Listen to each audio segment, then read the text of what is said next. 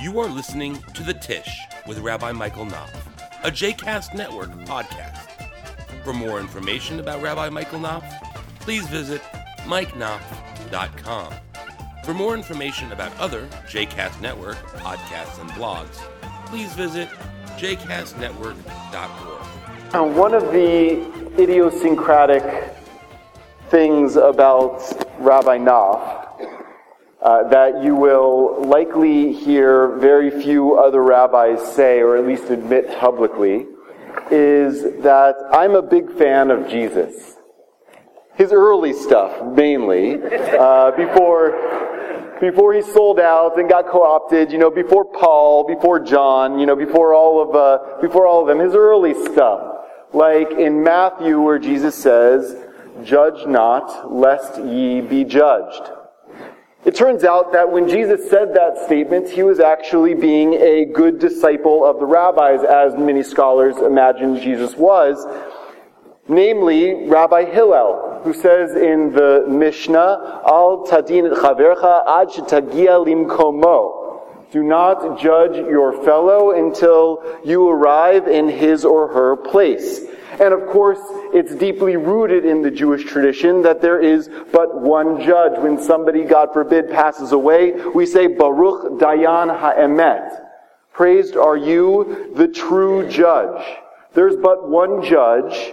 None of us, except we're in very limited capacities in the legal system, qualified to pass judgments on other people.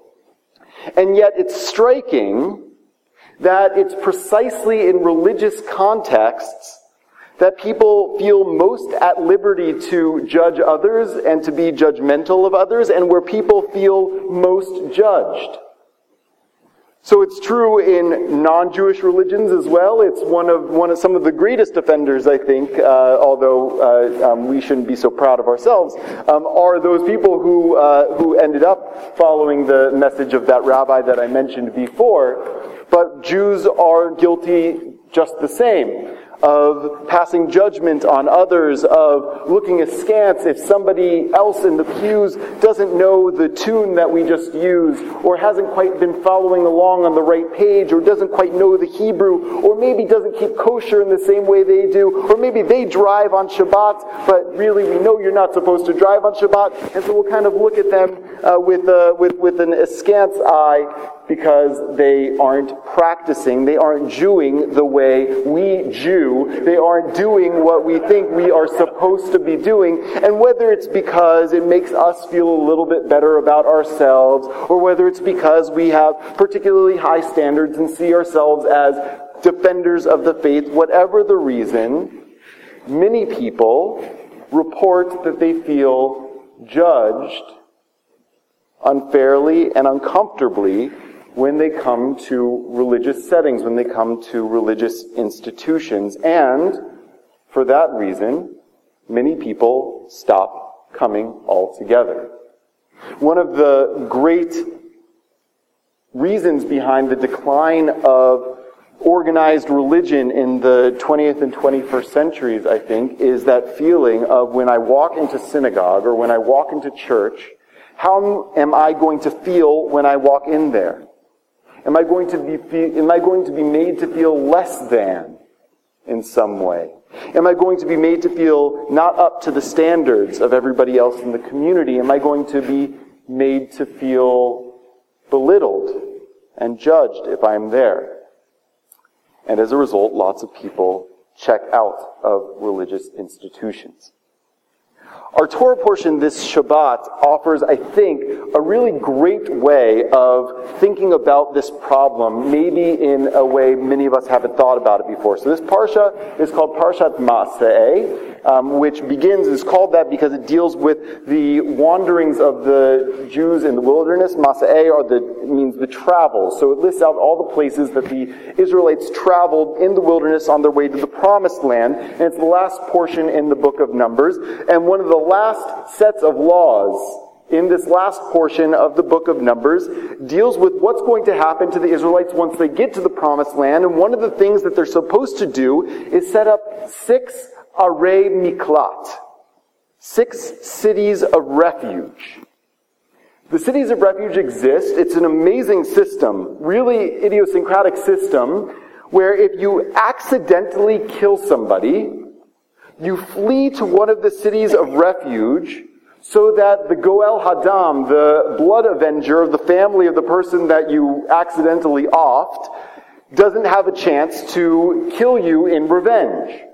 So you go to one of these Ari Miklat, and you stay there, you stand trial for the, uh, for, for, the, for the death. If it's found that it was accidental murder, you stay in the Ir Miklat. If it was found that it was not accidental murder, of course, um, according to the Bible, you get the death penalty. But if it's found that it's accidental murder, you stay in the Ir Miklat, the city of refuge, and you stay there until the death of the high priest.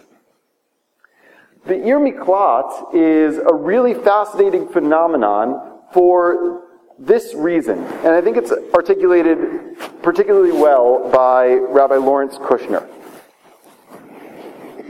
He says this What must it have been like to live in a city of refuge? This place of neither acquittal nor punishment. And what must it have been like? What must it have done to even casual intercourse? Imagine every single person you'd meet, every single day, had accidentally murdered another human being. From the mayor to the panhandler. My fellow citizens, I urge your support for this new bond initiative. Mister, can you spare a quarter for a cup of coffee? They were all united by shame. They all had innocent blood on their hands.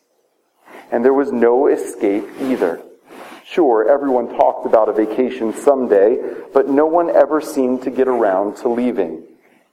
Perhaps it was no different from life in any city, anywhere, anytime. What Rabbi Kushner points out about the Arei Miklat, about living in a city where everybody is guilty of an offense, everybody has this horrible secret that they're keeping with them, is that it is in a lot of ways no different from life anywhere, any place, any time. We all of us have our flaws. We all of us have our failings. We all have things that we hope to achieve and may not yet be there. We all have ways of growing that we haven't yet reached. And yet, sometimes when we come to a, place like a synagogue or a church or a mosque, wherever it may be, what we do is we project our own insecurities, our own failings onto other people. And we make them feel less than. But what if our synagogue was a true Ir Miklat? A true city of refuge? In which we acknowledged and affirmed that we are all of us on a journey together. We all of us have ways that we can continue to grow. We all have things that we need to learn. We all have places on the Jewish spectrum and on the Jewish journey that we aren't at yet and may never be at and may ideologically oppose being at, but that's where we are. And what if we came to this space and accepted everybody who walked in exactly as they are. What would it look like to have such an Ir Miklat, a city of refuge, a sanctuary? By the way, Miklat is the word that uh, Israelis use for bomb shelters um, which many of our brothers and sisters there find themselves in, uh, have found themselves in over the past couple of weeks. Um, and so we pray for their security and their safety, and we'll talk a little bit more about that tomorrow. But the notion is the same that a, that an Ir Miklat is supposed to be a city of refuge, a sanctuary, a safe space.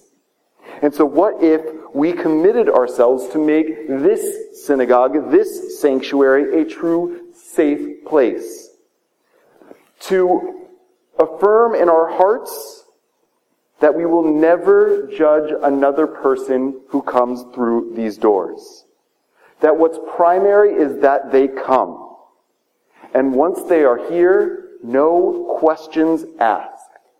I had, I had a conversation with a wonderful, wonderful woman earlier this week sweetest uh, uh, elderly woman who said the who said thank you who said the following thing to me. She said, Um, Rabbi, I'm so excited that, that you're here. I just have one request of you. Can you restore some dignity to our service? People show up in shorts, they show up in t-shirts, they show up in all manner of things.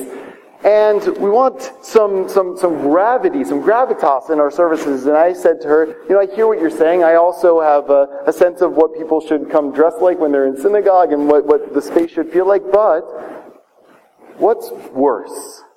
That they come dressed in shorts or that they don't come? And of course her answer was, well, certainly we want them there. I said, ah, so we need to rethink what our prerequisites are. One of the great business success stories of the last decade is Planet Fitness. Planet Fitness, I don't know if any of you belong to Planet Fitness or if they even have it in Richmond, but their slogan is judgment free zone. And largely, I think, due to that attitude, that approach, and that atmosphere that they cultivate, Planet Fitness has in the last five or six years grown over 200% because they hit on a core reality. Why spend my hard-earned time and my hard-earned money coming to a place where I'm going to be made to feel less than? And what if we made our congregation a true Ir Miklat, a true city of refuge, a true place where we accept everybody as they are as long as they are here, and we make this truly a judgment free zone.